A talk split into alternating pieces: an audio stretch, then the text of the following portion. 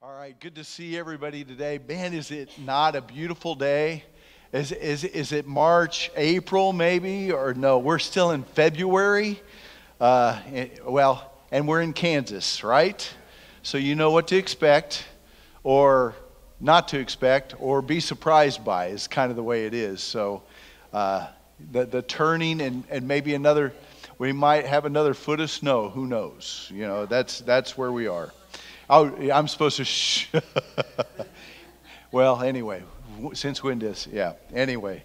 Anyway, uh, I want to get started this morning. We're, we're in the book of Acts, that walking through. If you haven't been with us, we're, we're going through a series called Taking Root. So we've been, uh, for, for quite a while, going through the book of Acts. We're in chapter 18. And if, uh, if you don't have a Bible, there's those blue Bibles in ahead of you, and you might want to open that up to Acts chapter 18. Have that right there so you could kind of follow along, see where we are. Um, we also encourage you that if you don't have a Bible, take that blue one home. Uh, we're, we're losing them, so we're going to have to order some more. And so I'm really, I'm really pleased about that. So uh, we love to make those available. If you don't have a Bible, we want you to have it. And, and if you want to know where to read, if that's something new to you, we'd love to give you kind of some ideas of where you could start. Uh, maybe in those gospels, singing about blessed assurance, what we have in Christ. Uh, we have this opportunity on Sunday to gather together and celebrate Jesus, celebrate Him as our Savior, and and uh, uh it, it's it's just glorious. Uh, Acts chapter 18 is where we are. We're going to look at the first 11 verses, and I'll read that in just a moment. There's a couple of details I want to take care of before we do that. First of all, to, to kind of draw your attention to my title, Church Planting.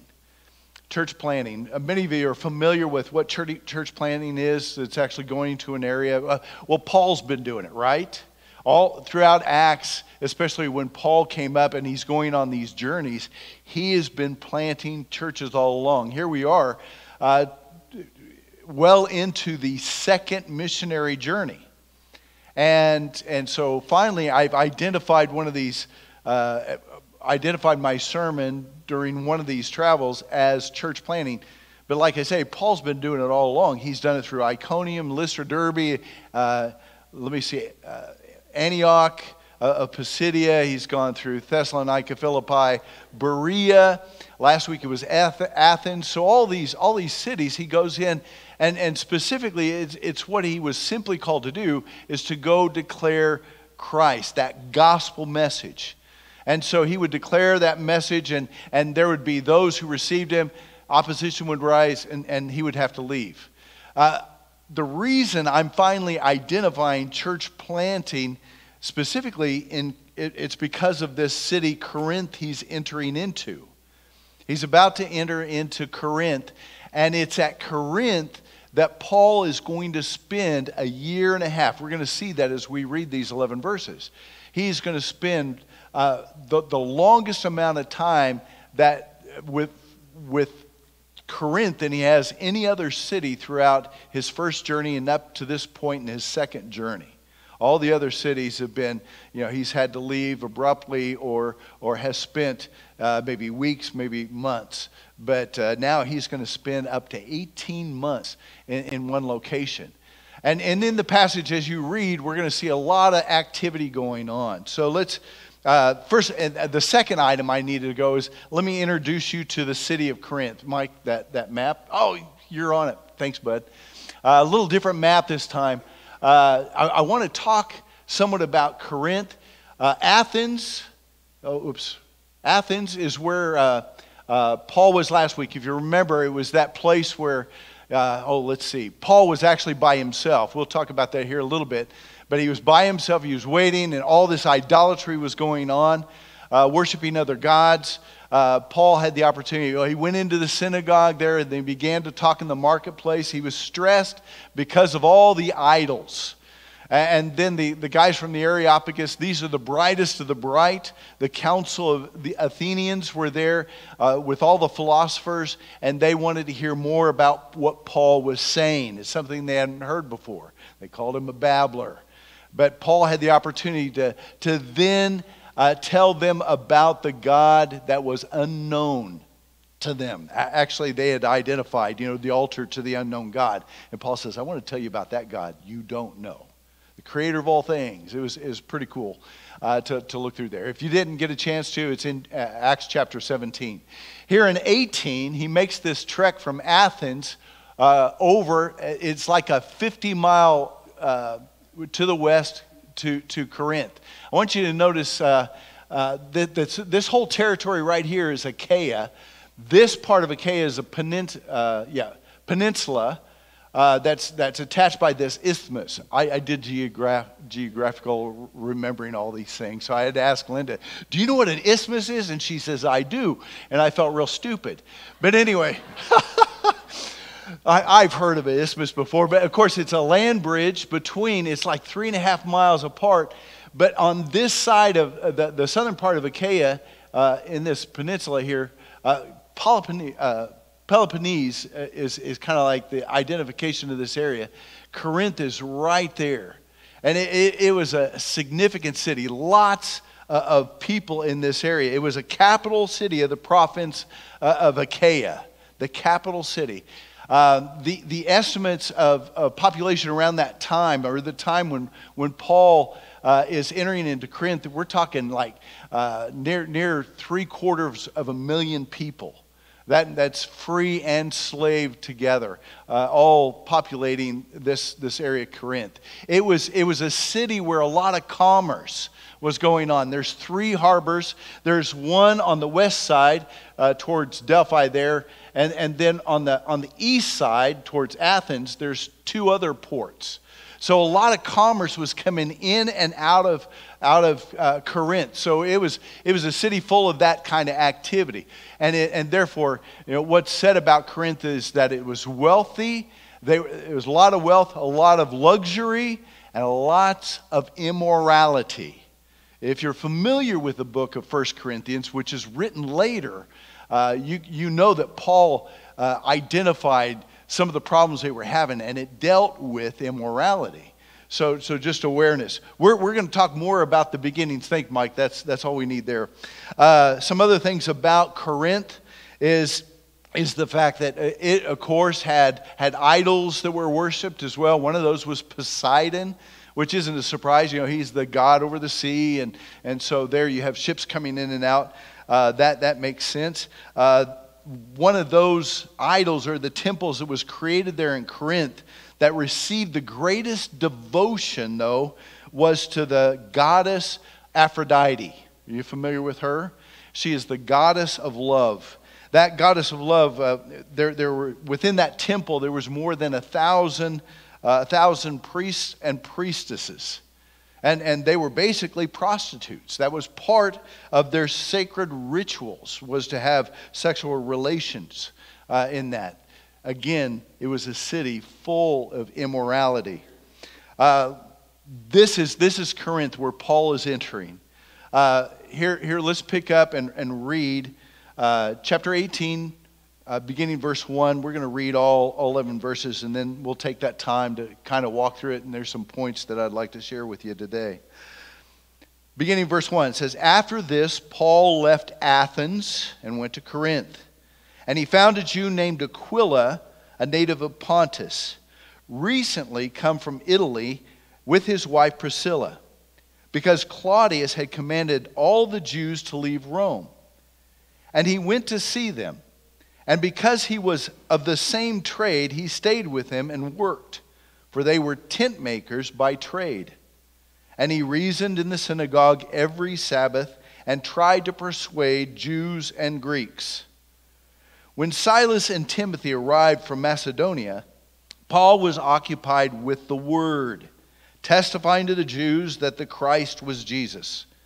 And when they opposed and reviled him, he shook out his garments and said to them, your blood be on your own heads. I am innocent. From now on, I will go to the Gentiles. And he left there and went to the house of a man named Titius Justus, a worshiper of God. His house was next door to the synagogue. Crispus, the, the ruler of the synagogue, believed in the Lord together with his entire household. And many of the Corinthians, hearing Paul, believed and were baptized. And the Lord said to Paul one night in a vision, Do not be afraid, but go on speaking and do not be silent. For I am with you, and no one will attack you to harm you. For I have many in this city who are my people.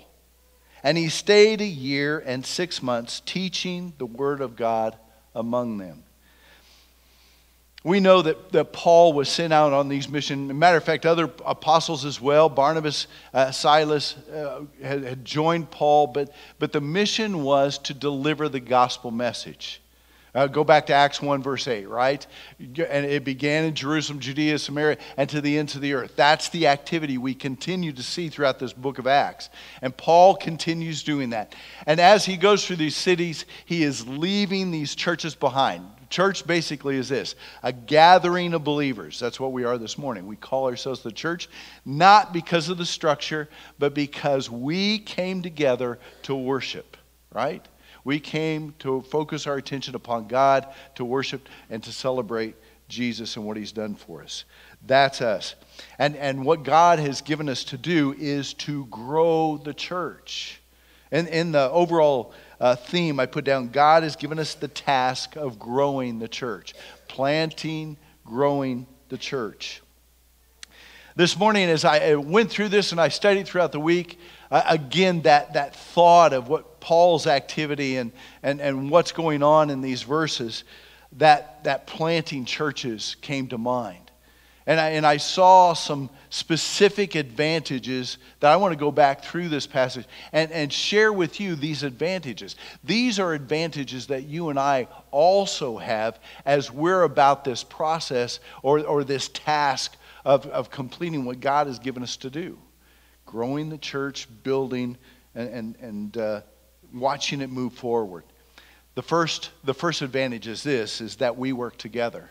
That's, that's what I see happening with Paul. Paul is not doing it alone. The significance of that I especially see because in Athens, Paul was alone. Paul was alone. He, he had no one with him. I Remember, he was waiting for uh, his, his team, Timothy and, uh, Timothy and Silas, to come and join him, but all, I, I can't imagine the weight of that, uh, of having to, to speak to these people who were very highly uh, trained and, and taught, and they were intellectuals, philosophers, but Paul did well to stand before them. But the weight of that, the weight of that, especially when you think about what he said in 1 Corinthians chapter 2, verses 1 through 3 it's here that Paul addresses this is how I came to you. Let me, let me begin in verse 1. He says, And I, when I came to you, brothers, did not come proclaiming to you the testimony of God with lofty speech and wisdom. That, that might have had something to do because all those people spoke with lofty speech and wisdom. Now he's in Corinth.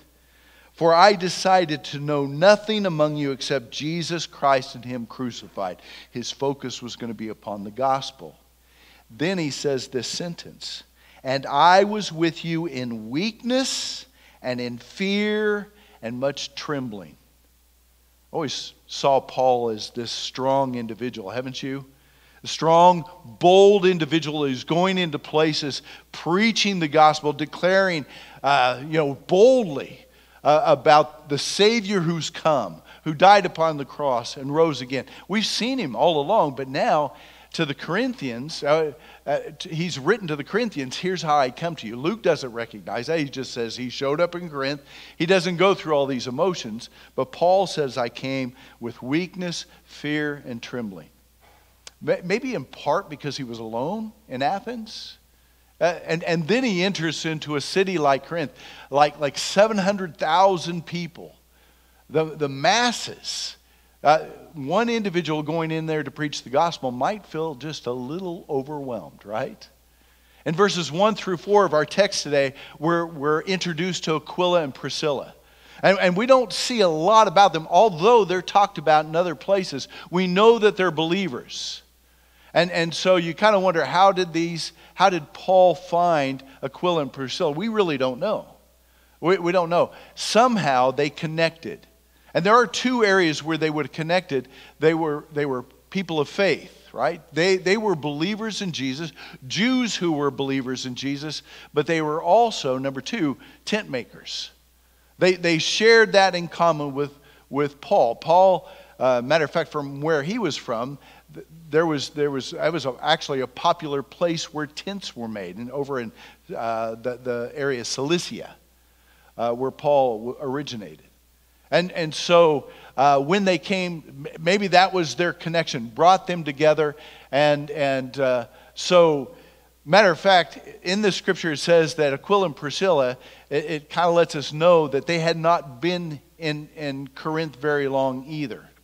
They had been there maybe a little time before. The, uh, uh, the situation that took place was um, a, a, a,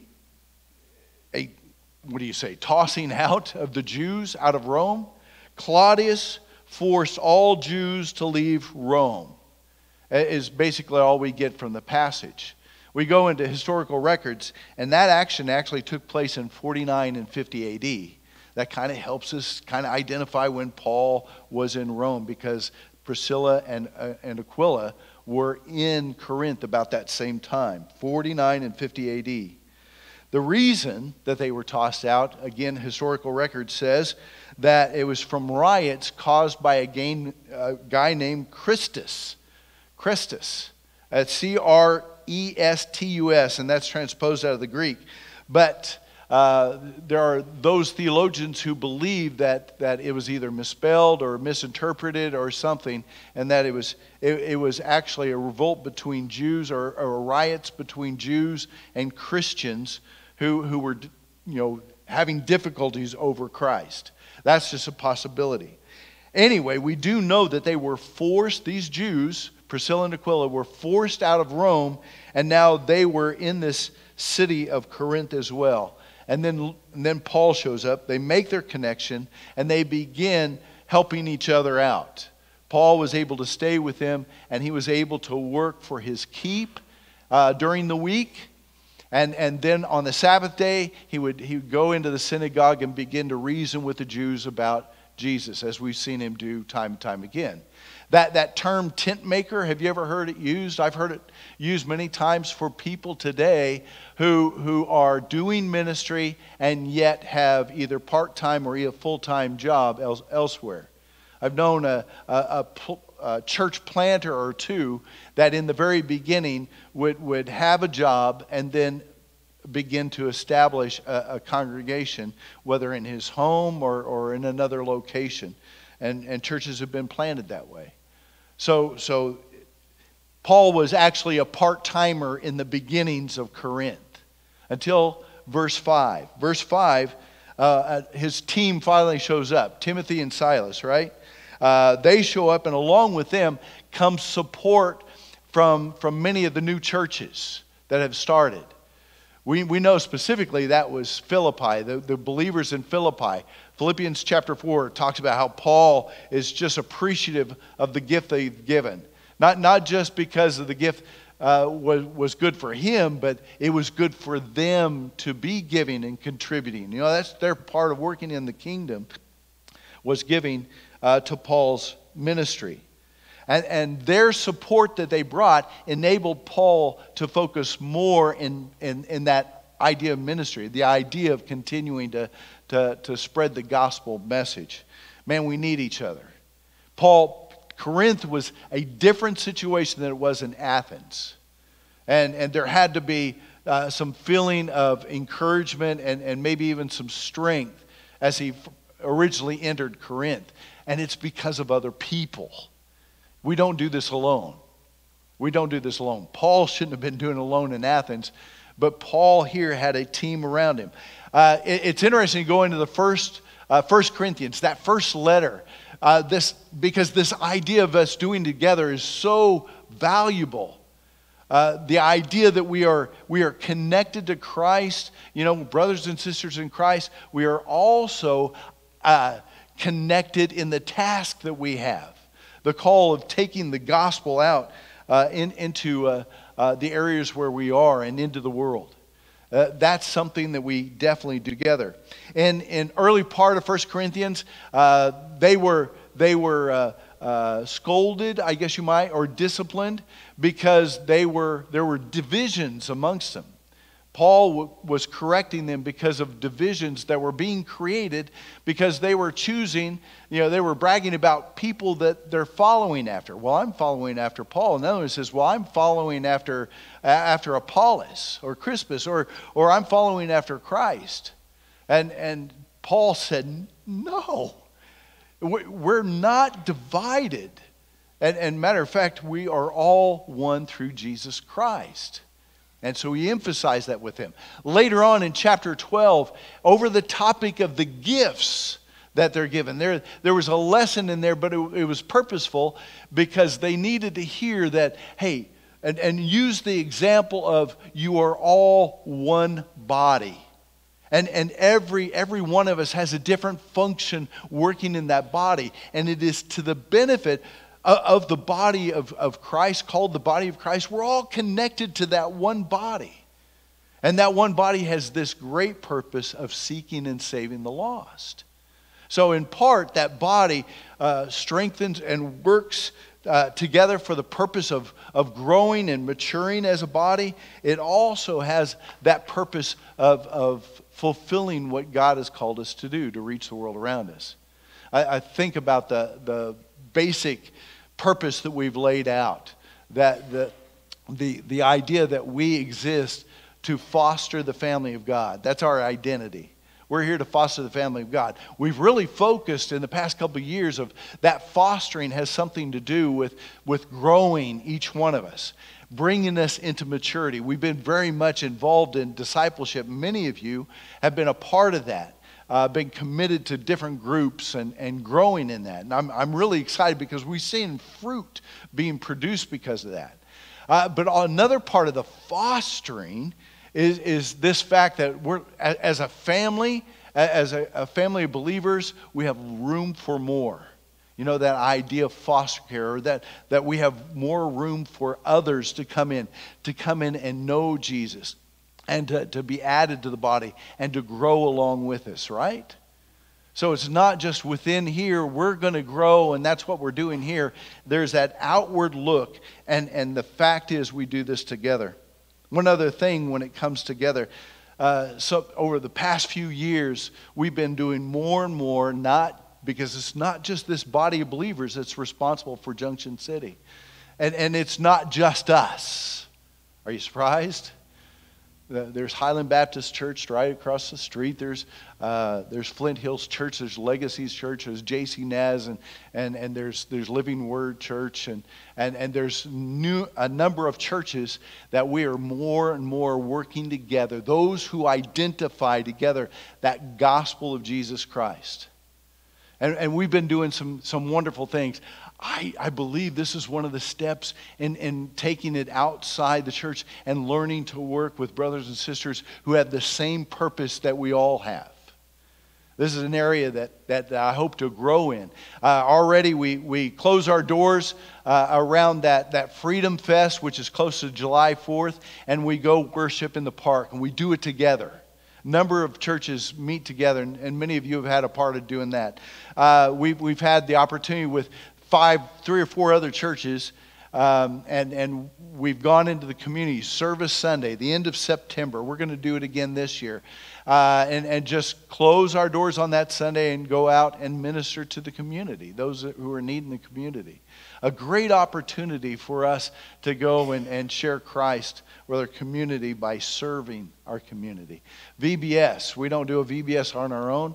We've had four or five churches together, joining together, and, and man, that's been great. That's been great. And, and fellowshipping with other congregations, but also bringing a number of kids together for that. I, th- I believe this idea of evangelizing or winning the community, we have a better chance of reaching the entire community when we do it together. Right? Last year, we, we took uh, evangelistic materials that delivered, delivered them all over town. So that was, that was excellent.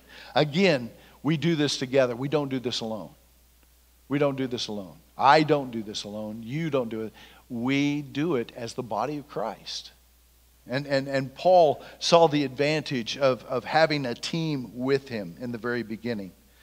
A second advantage that I see Paul doing, and we've talked about this before, but, but we could think, we could think, isn't that great? We could think, we could sit down, plan, plot, we could do it strategically. We could, we could see where and, and, and how we could, could, could take that message out uh, kind of consider what the needs are in a community, things like that. Paul's strategy, we've seen this. When you go into a city that, that no one's ever heard about Jesus, what do you do? And you don't know. I don't have relatives or anything. I'm going into a city. Paul uh, continuously went into the synagogue first. And the thing that we've learned as we've gone along the way is Jews aren't the only people in those synagogues. There's Jews and there's God fearing Gentiles as well, men and women.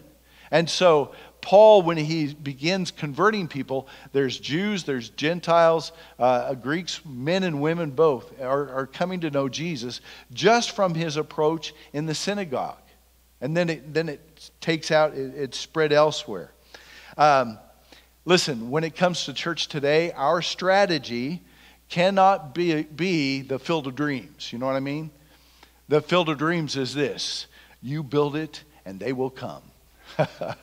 yeah, I, have been in church a long time, but it seems like it, it's quite possible many of us had the idea that, hey, we'll build a building and the people will come to us. But I, I don't think that's the best strategy. You know what I mean?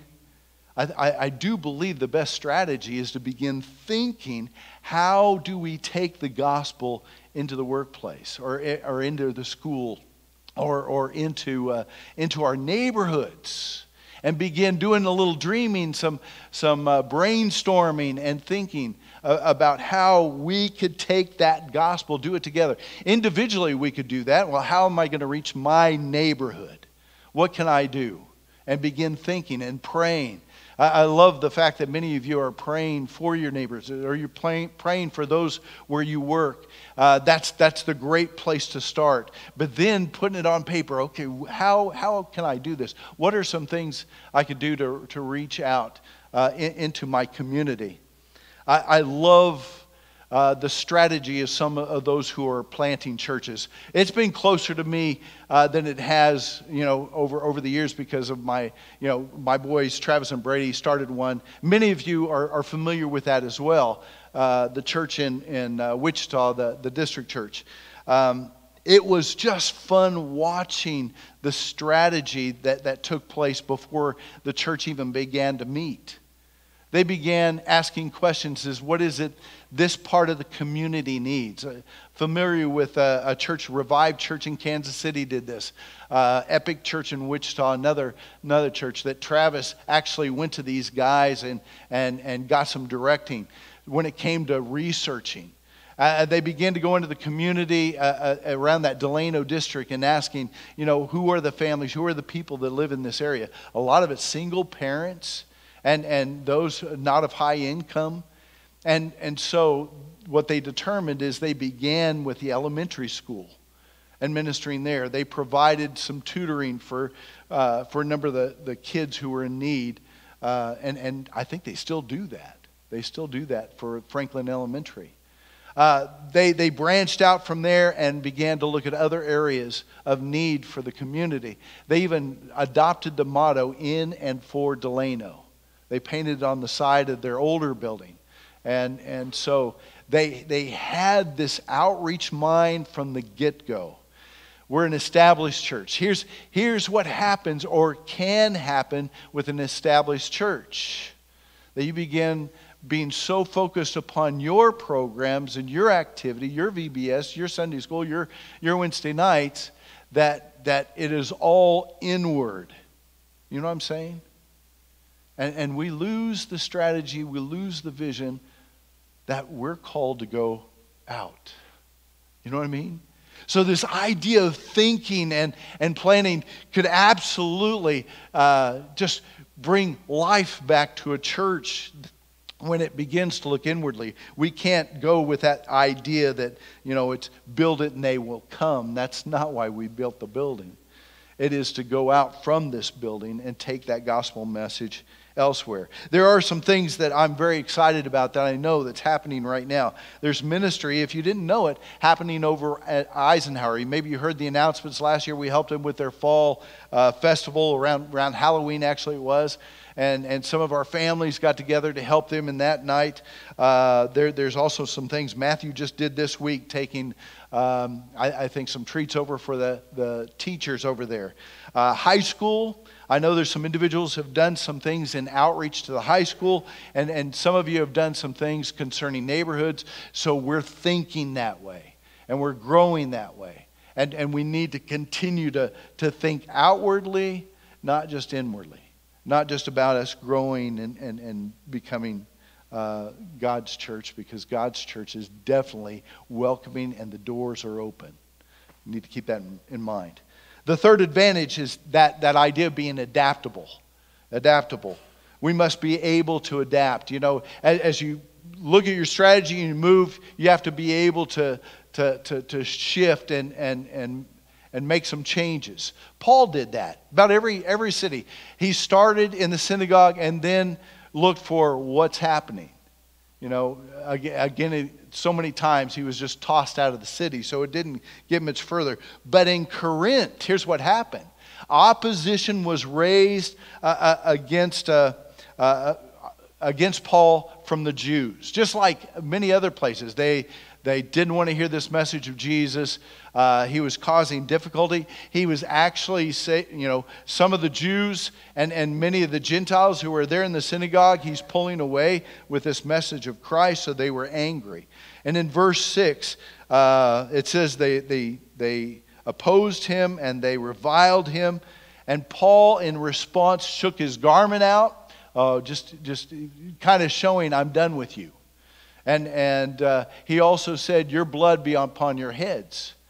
Your blood be upon your heads. That's actually a reference that they would have recognized from Ezekiel 33. Uh, it's, it's a story in verse seven verses, if you want to look it up, uh, where, where uh, in the community there, there's a call for a watchman. And, and, the watchman was responsible, you know, to, to, to scout out, to be on the wall and look out and, and see if there's trouble coming. The watchman's responsibility then was, if he saw trouble coming, to, to let the community know, hey, there's danger ahead. And if they didn't respond, if they didn't listen and they just went about uh, their merry way, then their blood be upon their heads. Paul had a message that was very significant of salvation for them. And if, if these Jews who then decided to oppose him rejected that only message, then the blood is upon their own heads. They've been warned. They've been warned. So Paul left that situation, and then what did he do? He continued his, mess, his, his ministry to the Gentiles in all Corinth. And in verse 7, it, it points it out. And, and with that ministry, there were resources that, that came up. In verse 7, it says that he met a man named uh, Titius Justus. And, and, there, here's a man who came to believe, and he was part of this new church, and his home was located right next to the synagogue. And, and, and so Titius Justus not only came uh, as a new believer, he also presented his, his home as a resource. We're going to start meeting in, in Titius's home. We're going to start meeting there. And, instead of the synagogue, we got a place to meet. So uh, the church began to meet in his home. And in the next verse, Crispus, who was actually the ruler of the synagogue, said that he came to believe and was baptized along with his whole uh, household. And, and so the church began, and they began to meet there in, in that household next to synagogue. Paul made adjustments. Paul uh, basically was I, am going to the place where people are going to listen. That's the adjustment Paul makes.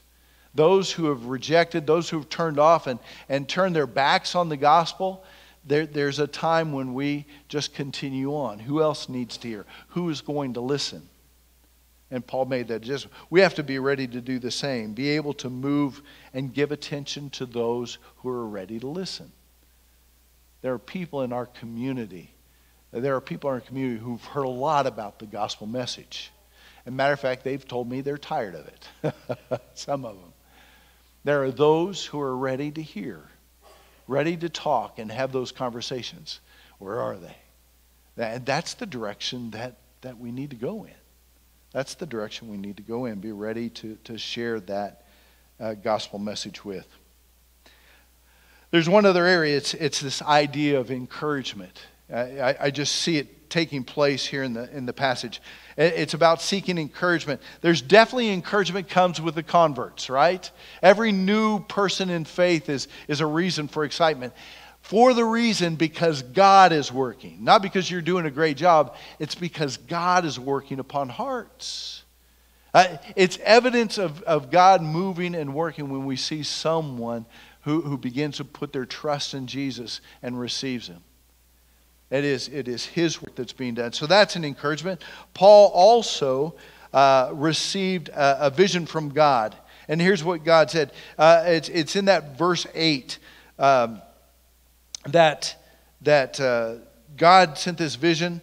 Uh, and He said, uh, Do not be afraid, but go on speaking and do not be silent for I am with you, and no one will attack you to harm you. For I have many in this city who are my people. That was encouraging to hear. That was very encouraging to hear uh, from the Lord. You know, we talked about here last, last month of giving our attention to God. I heard a good response to that. We did some prayer and fasting for, for the three weeks.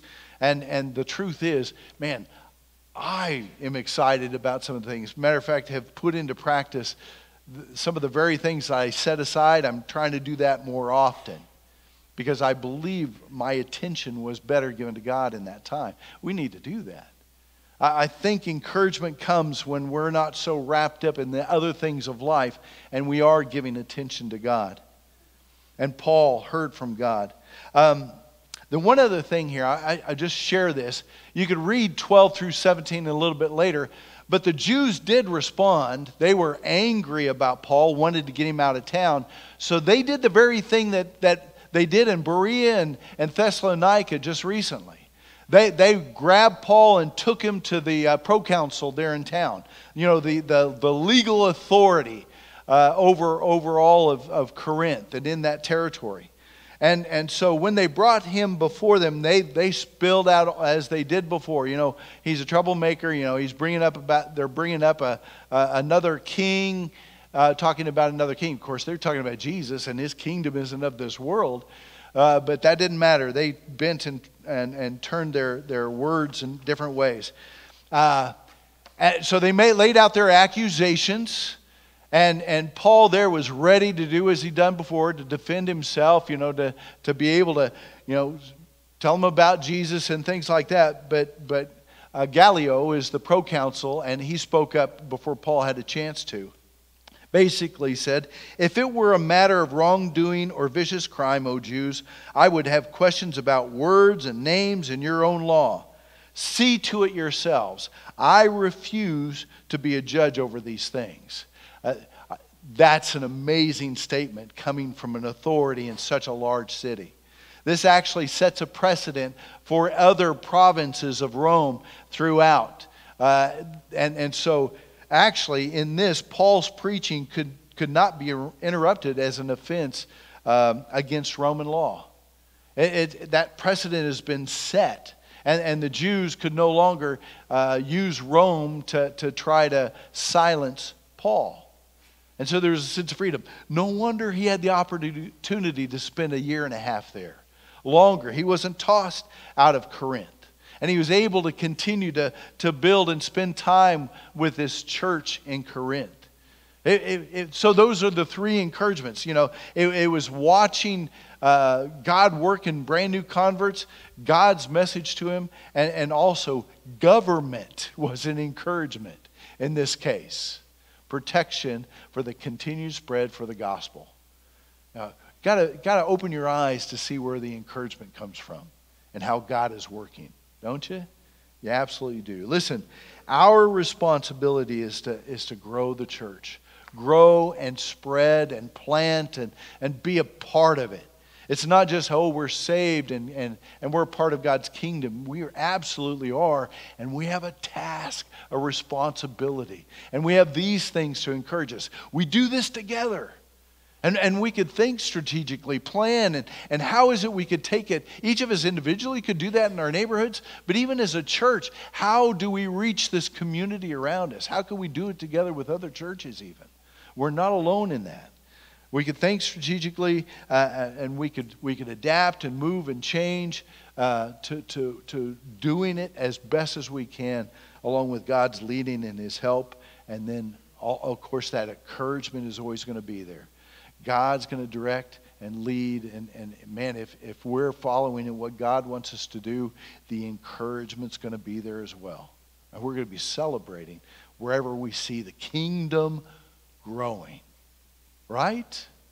Where we see God's kingdom growing. I praise God for that. Praising God for Jesus. Let's do that together as we close. Father in heaven, we praise you and we thank you for Jesus. Lord, the message that we have to deliver is Jesus' death upon the cross, uh, his death in our place. Father, and, and the fact that, that Jesus, as our Savior, rose from the dead to give us that same promise that that life is going to be working within us, even today. Lord, as we come to celebrate, there's life working with us. That life that, that you uh, uh, raised Jesus with, and that, Lord, we too, because of our relationship with Christ, have that promise before us. We want the world around us to know we have this task set before us, and you've enabled us, you've strengthened us, and, and have guided us in, into being your church. Help us, Lord, to be that church that is so outward, that is reaching the community around us. We want people to come and know Jesus. Father, we, we love you. We celebrate you right now. It's in Jesus' name we pray. Amen.